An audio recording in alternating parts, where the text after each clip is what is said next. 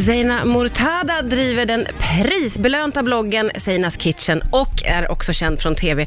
Och jag är så glad att hon är min gäst idag, för jag är ganska galen i henne. Välkommen hit. Tack så mycket, vad glad jag Så blir. du slängs in här nu. Du Ja. kom rakt in, men det klarar du. Hur mår ja, du? Jag mår superbra, tack. Du, var kommer din passion för mat ifrån någonstans?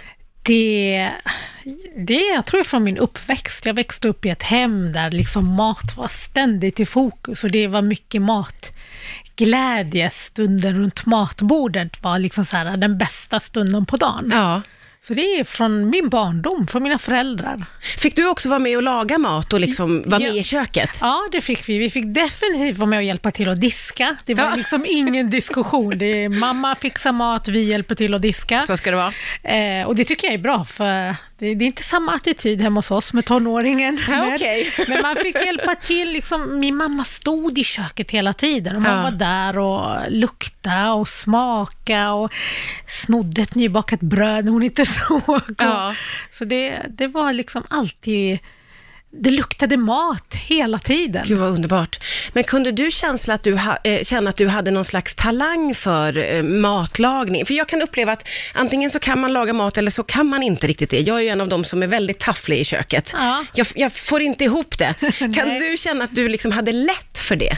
Alltså det var så här, en, eftersom jag växte upp med att man åt hemlagat mat varje dag och att det var liksom så här en självklarhet, så var det så här när jag flyttade hemifrån att det var liksom inga konstigheter. Jag skulle fortsätta på det sättet som jag är uppvuxen med, att laga den typen av maten. Så att jag lärde mig väldigt mycket från mina föräldrar. Så det skulle nog vara konstigt om jag inte hade fått den kunskapen med mig.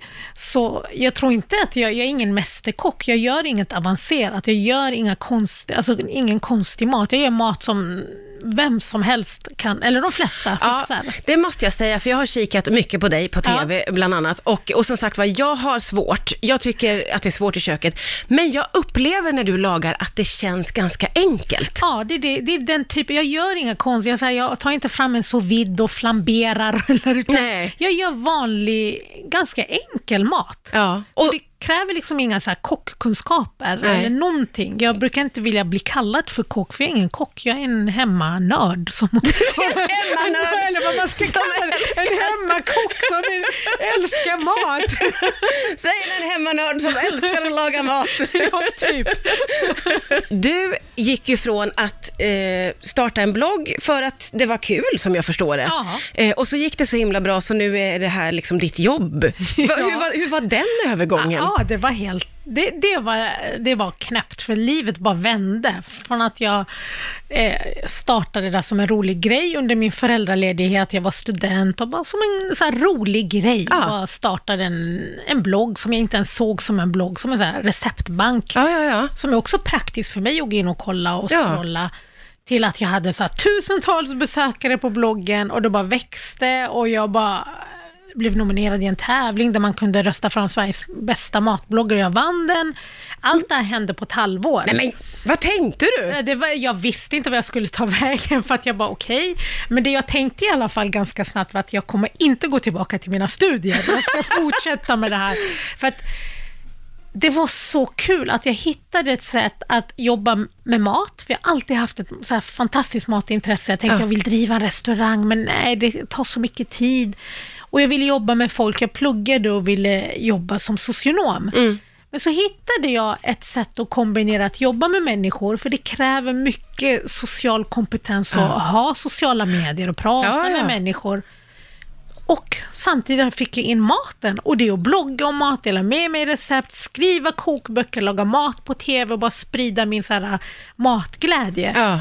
Är Det är det bästa som har hänt mig. Alltså, Ja, det- jag det jag förstår har jag. världens bästa jobb. Ja men du lever ju en dröm, för det, Ja, jag tror att faktiskt. det är många som, och jag menar matintresset det är väldigt stort och det är många som drömmer om en framtid inom mat. Ja. Och många som startar bloggar med just intentionen att jag ska nå dit och det blir liksom ingenting. Och Ja. du, det är som en saga. Ja, det är lite som en saga. Jag tror, alltså många, så här, det, det som är lite så här, hemligheten bakom allt det här, det är att jag kom med någonting som inte fanns. Ja. Jag lagade mat från så här, världens alla hörn, höll det väldigt autentiskt. Det var många som sa så här, "Åh, min mormor brukade laga den här Ja. grytan.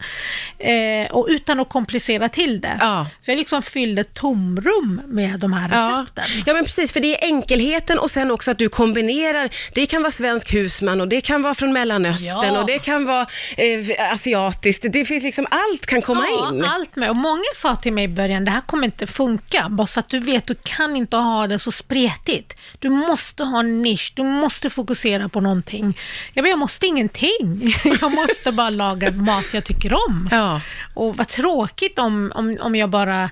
Alltså för den maten jag lagar, som kommer upp på min blogg, det är middag som min familj får också. Alltså Ja. vi äter ju den maten. Det är liksom vår middag som sen blir ett recept på bloggen. Ja. Och då tänkte jag, ska vår middag då varje dag vara bara för att mitt ursprung är från Libanon, libanesisk, ska jag nischa mig på det? Ja. Vad tråkigt. Ja, just det. Jag vill göra svenska köttbullar, jag vill laga gambiansk gryta, jag vill baka kanelbullar, jag vill göra allt det där och lägga upp det på min blogg, ge min familj en fantastisk middag och inte alls nischa mig bara för Nej. att man måste. Man måste inte. Utan... Och så har du knäppt alla på näsan och visat att det gick hur bra Ja. som helst.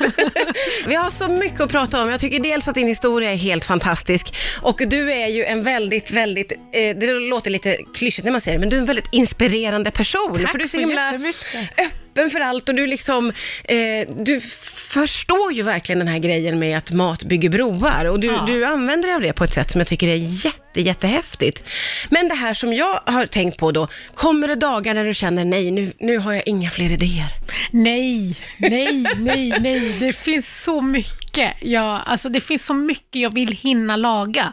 Det jag kan känna press på, att det finns ingen tid. Ja. Jag har en sån här dröm, jag har sagt det till min man. Jag önskar att jag blev instängd i ett kök i sju dagar, utan telefon, ingen stör mig och där jag kan få liksom laga åtminstone 10% av alla de här rätterna jag vill laga, som liksom så jag går runt och tänker, Åh, det här receptet måste jag få upp på min blogg, men tiden räcker inte till. Jag har ju så mycket annat. Ja. Så där känner jag press, men inspiration, nej, den, det, det finns så många rätter. Ju mer jag forskar i maten, Ja. alltså ju mer jag upptäcker hela tiden.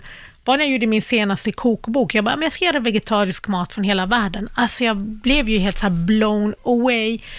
Jag hittade så fantastiska rätter som jag bara inte ens hört talas om i mitt liv. Som bara, "Åh, det här måste jag testa. Ja. Så det finns hur mycket som helst. Du sa till mig innan här när vi spelade musik att eh, du eh, tillsammans med ditt barn eh, kollade på YouTube-klipp och det Ja. kan, då kan ni hamna lite var som helst verkar det Ja, som. alltså, ja, vi kan liksom så här, min dotter som är sex år, vi har en, en, en grej som bara hon och jag gör och Ja. vi älskar det.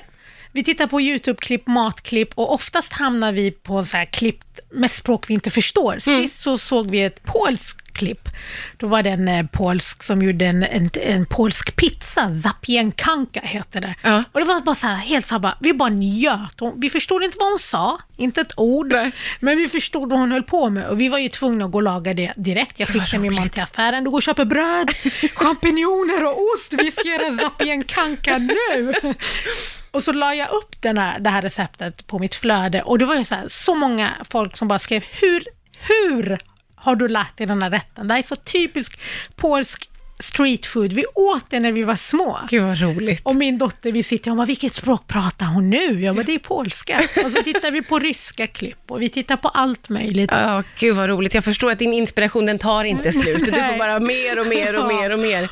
Har du någon så här paradrätt som är din liksom, eh, bästa rätt där hemma? Eller det kanske inte går att... Jo, det har, alltså jag är ju, om jag ska imponera, Mm. liksom så här, okej nu ska folk bli riktigt, då gör jag oftast libanesiskt. Jag Ja. kommer ursprungligen från Libanon och det är den maten som jag liksom är uppvuxen med, jag känner till, jag vet liksom hur smakerna ska sitta, jag vet hur jag får dem så här top notch. Ja. Oftast så experimenterar jag och testar mycket rätter som jag inte riktigt vet, okej hur smakar den här rätten egentligen? Jag försöker få till det så autentiskt jag kan Mm. När jag testar nytt. Men när jag gör så här libanesisk mat, då är jag, då är jag, då är jag, då är jag kung i köket. Då är du liksom- kung i köket. Det tror jag att du är ganska många dagar i veckan faktiskt. Eh, Zeina från Zeinas Kitchen, tusen, tusen tack för att Tack du kom hit till Rix. FM idag. Jätteroligt.